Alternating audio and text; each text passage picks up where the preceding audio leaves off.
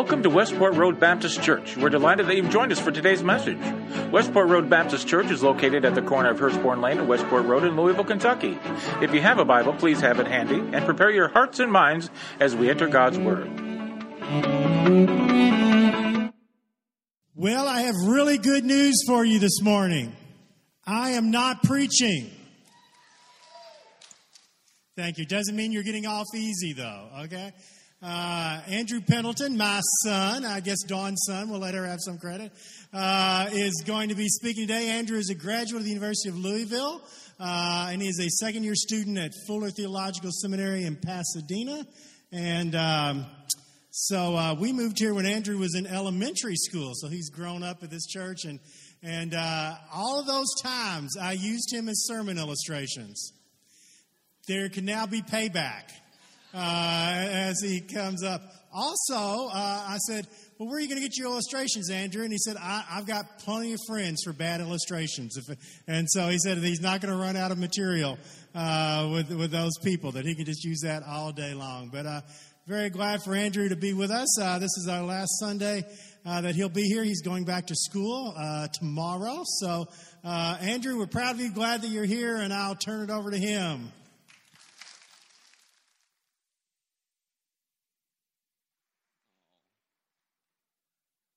Morning.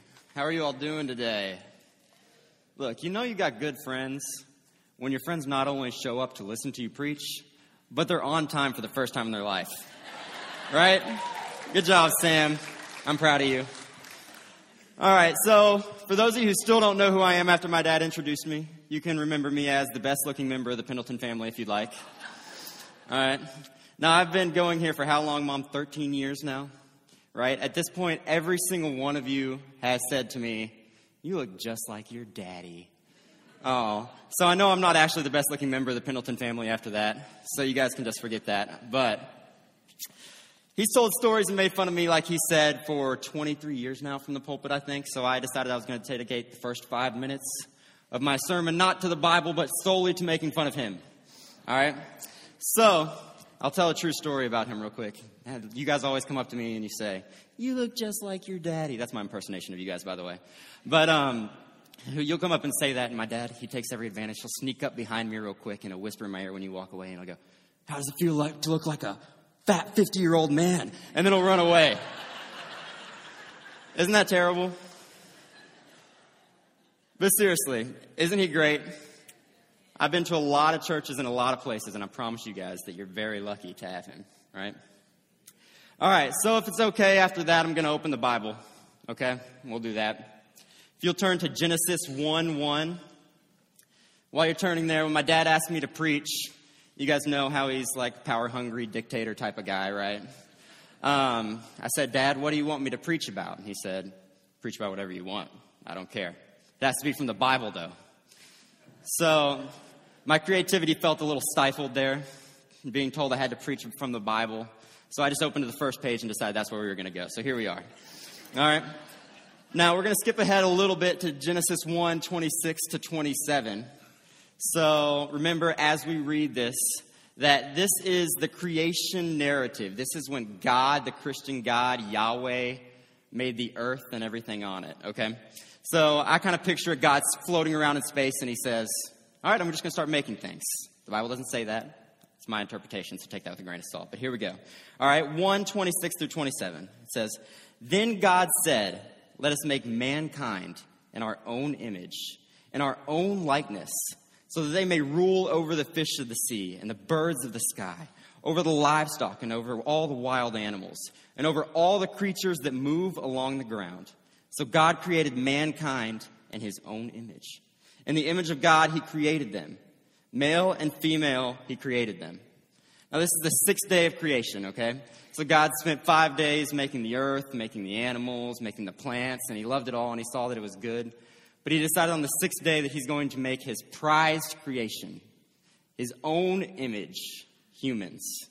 Okay? So, now this is just me, but if God makes humans in His own image, He made you in His own image then I'm going to want to be a little bit like God, right? My, my goal is to act a little bit like God. I'll give you an example. Let's say you have a father who is a pretty cool guy.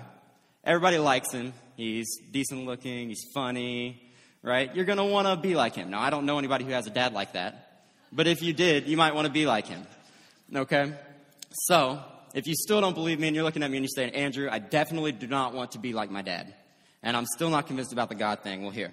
1 John 2 6 says, The one who says he abides in him ought himself to walk in the same manner as he walked. So you just got Jesus juke. Now you have to listen to the Bible, not me, okay? So this sets up the rest of our the rest of our story here. So listen, if we want to be like our creator, then creation is the perfect place to start, right? We have God sitting in the universe with a blank canvas in front of him. He gets to do whatever he wants, and he decides he's going to start creating things. Right? We get to see God's values. We get to see God's heart. We get to see God's what he cares about, okay? So, we're going to go flip up to Genesis 1 1 through 5 here. And we're going to see how we can look at the creation narrative and see how we can be a little bit more like our Creator, okay? In the beginning, God created the heavens and the earth. Now the earth was formless and empty, darkness was over the surface of the deep, and the Spirit of God was hovering over the waters. And God said, Let there be light, and there was light. And God saw that the light was good, and he separated the light from the darkness. God called the light day, and the darkness he called night. And there was evening, and there was morning the first day. So the first thing that we see God do is pretty simple. It's something that I kind of wish he didn't do because then I wouldn't have to do it. But God worked. Right? God worked. So he's sitting in space, hovering around. It says he's hovering over the face of the earth, probably in zero gravity or something because he hasn't created the moon yet. And he says, I'm going to start creating. I'm going to work. Right? He has every right to sit up there in his own perfection and be satisfied, but he decides he's going to create. Okay? So, first thing God says, he doesn't stifle his potential. So, we can't stifle our potential. Being like God means bringing good things to the earth. So, who are you? What are you good at? What do you desire? Maybe you like to play music. Bring it to the earth.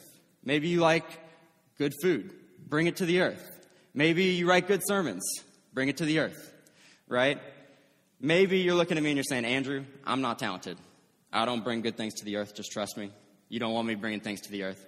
How about we bring a positive work environment to the earth? How about we create a positive work environment? How about we create a positive environment for our kids and our families at the home? Right? There's so many things that we can do to create and to work and to bring things to the earth like God did. All right, now look at this. I made two points in one in one verse here. This is this is pretty big for me. Okay, seminary is teaching me a lot, but we the next thing we see is that God made light, and He says that the light was good. So God was proud of His own work. That's interesting, right? Because we see a lot of Christians nowadays who are not very proud of their work right? This one's really, really, really important to me. Okay? There is not one time in the Bible where God creates something and then says, I don't know, they might judge me. There's not one time in the Bible where God says, Wow, I'm not going to show them this one. They might judge me, right? I might not be good enough. God is very, very, very confident, if you haven't noticed. He says, This is good. He makes me like, That's right. I did that, right?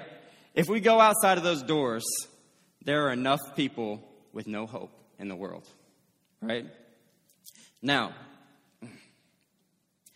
uh, um, God says to us in the Bible, He says, first of all, He says, we're more than conquerors, right?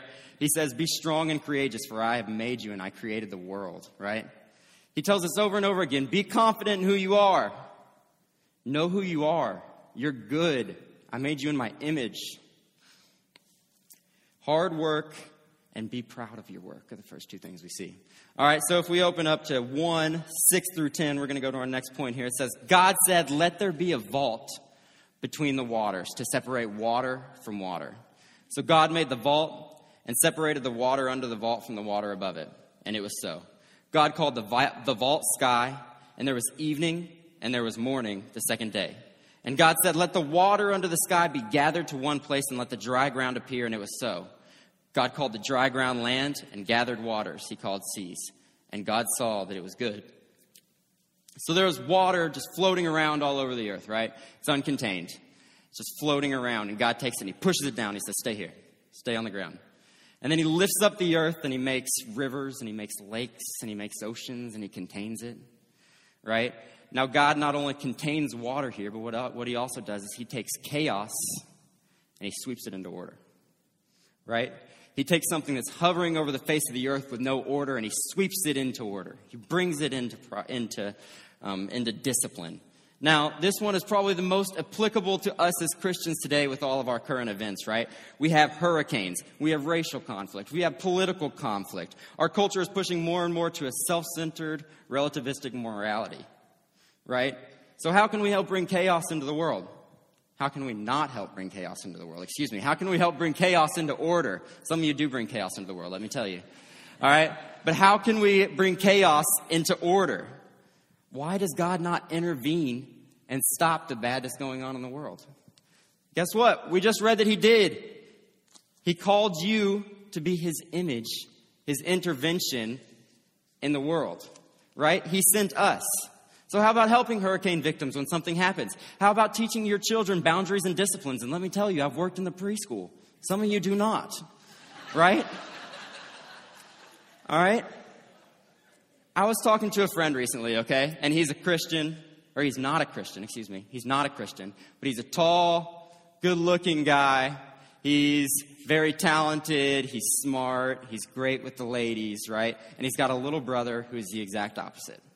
All right, his little brother's Christian, but he's a little awkward. I'm going to be honest, okay? Watching him talk to girls is embarrassing. It's, it's, it's rough, right? Now, we were standing around talking the other day, me and our friends, and um, somebody says to him, Man, how does your little brother do um, being in your shadow all the time? I bet he's super jealous. And, you know, the guy being goofy, he was like, he was like, Yeah, I did get all the good genes, let me tell you, right? But then he got real serious, which is weird for him. And he said, now, there is something that I will say about him. He's graceful when I'm not. He loves people when I don't. Right? He brings our family together. He loves my little sister, even though she's the weirdest person I know. Right? When things spiraled out of control, he was the first one to respond. And because of that, the older brother said he's one of the only reasons that he believes that there's a God. Okay? When we bring chaos into order, when we respond to the world, the world notices. The world wants to be disciplined, and we have the opportunity to discipline it. Now we're going to skip ahead a little bit here to Genesis 2 and go on to the next part. If you look, Genesis 2 1 says, Thus the heavens and the earth were completed in all their vast array. By the seventh day, God had finished the work he had been doing. So on the seventh day, he rested from all of his work. Then God blessed the seventh day and made it holy, because on it he rested from all the work that he had done creating.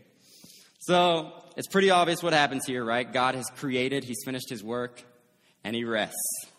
Now, for those of you over here in the youth section, pay attention, okay? It says God finished his work before he rested, okay? So you have to actually do something before you rest. Maybe I should come down there and sit with you and tell myself that, because I don't work a lot. You can ask my mom. But work is very important to God. Okay? God made a Sabbath day and said, rest. He made a year of Jubilee every seven years where he takes all the slaves and frees them. The crops can't be worked. The people can't work, right? He, how about Jesus retreating and resting regularly in the New Testament, right? Rest is very important to God. Now, do you guys know anybody who can't sit still? Yes. Okay, they're the type of person that you'll sit on the couch at the end of the day and they feel like they need to scrub the floorboards or something just to have something to do. Okay, so I know this might be hard to believe, but my mother is that person. Right? You're not supposed to call people out from the pulpit, I know, but that's her, okay? Now, I would talk about Alyssa next, but in the words of my dad, she's daddy's little baby. So I can't make fun of her. Can't you hear him saying that? It's terrible. Uh, but, anyways, so my mother is that person, right? She's an angel, as you guys know her.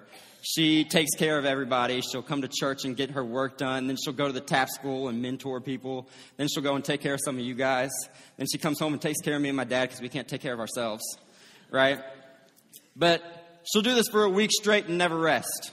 And then she'll come home one day and crash on the couch, right? She'll sleep for like 15 hours because you need rest, right?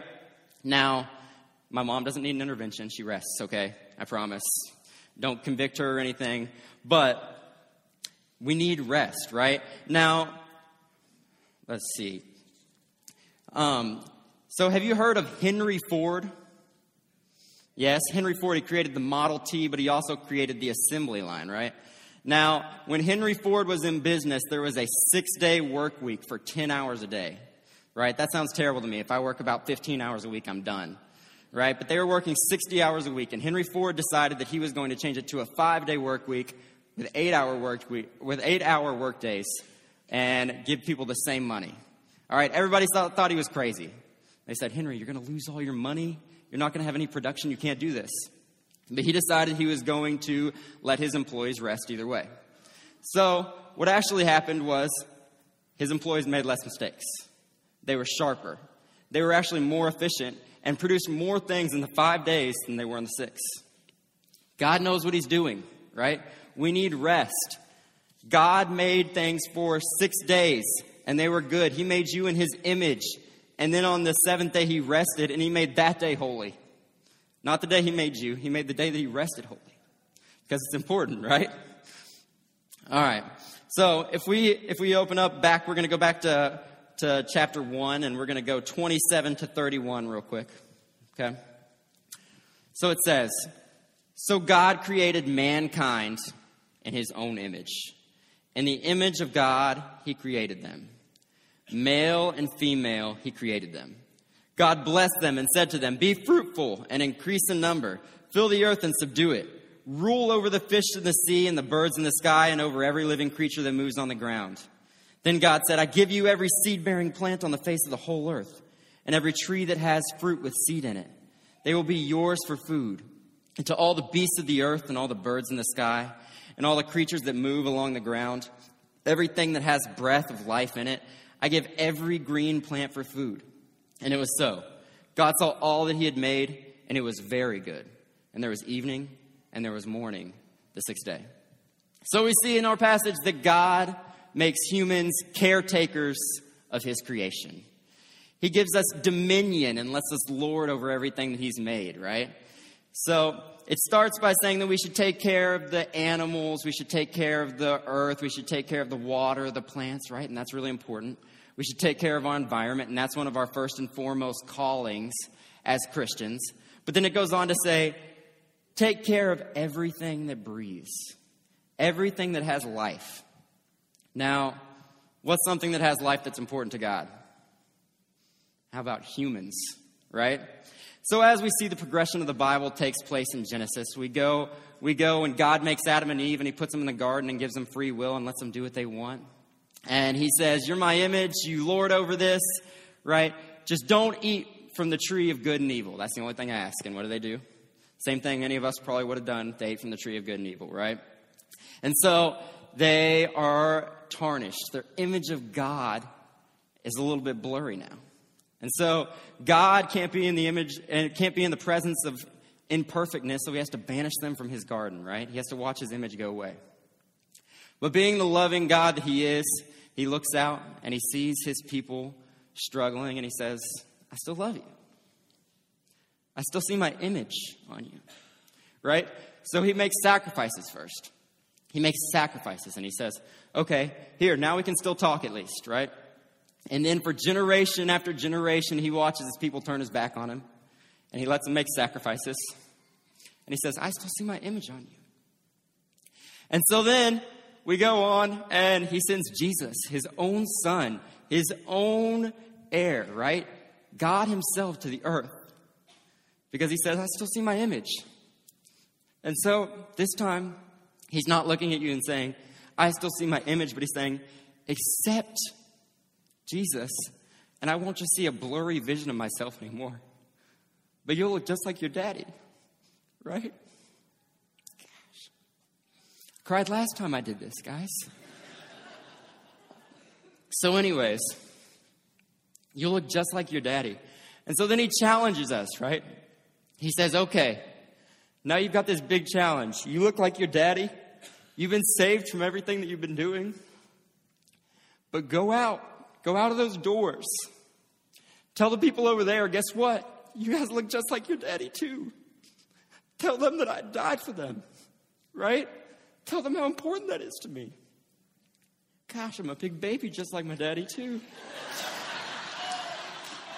Uh, uh.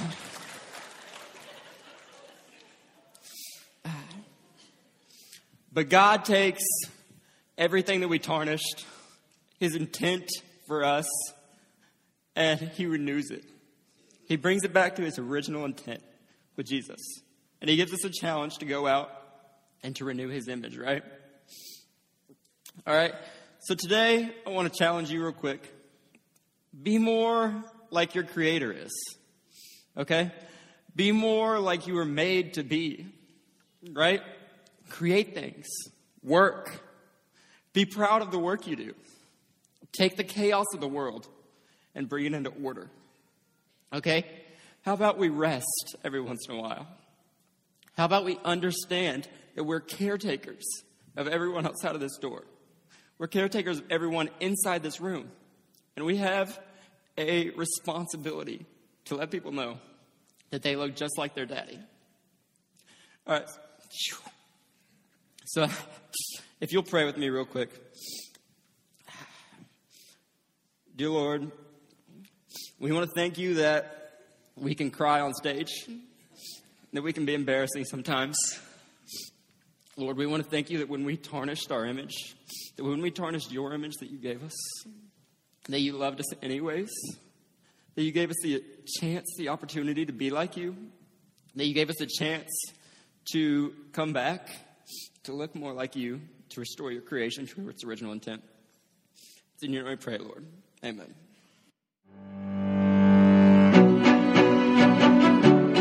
Hope you enjoyed today's lesson and that it spoke to you.